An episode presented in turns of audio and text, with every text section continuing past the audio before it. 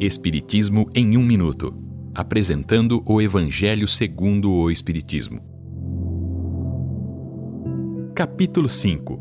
Bem-aventurados os aflitos, o suicídio e a loucura.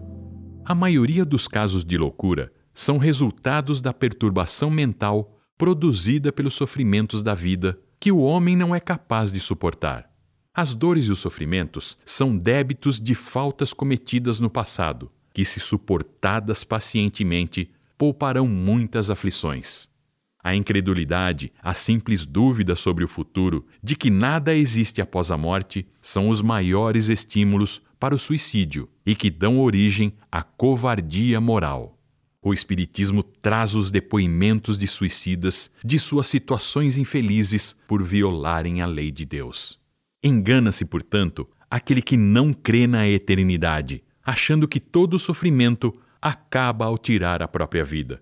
De fato, sai de um mal menor para cair em um outro maior e mais terrível. Considerando as dores apenas do ponto de vista corporal, elas parecem intermináveis. Mas, encarando-as do ponto de vista espiritual, o homem terá o ânimo e a coragem para enfrentá-las, pois compreenderá como são breves os sofrimentos perto da eternidade que é a vida. Com o Espiritismo, tem-se a certeza que a vida continua após o túmulo. A calma é a melhor vacina contra o suicídio e a loucura, dando-nos a coragem moral. Esta é uma livre interpretação. Livro consultado: O Evangelho segundo o Espiritismo de Allan Kardec, edição 3, em francês.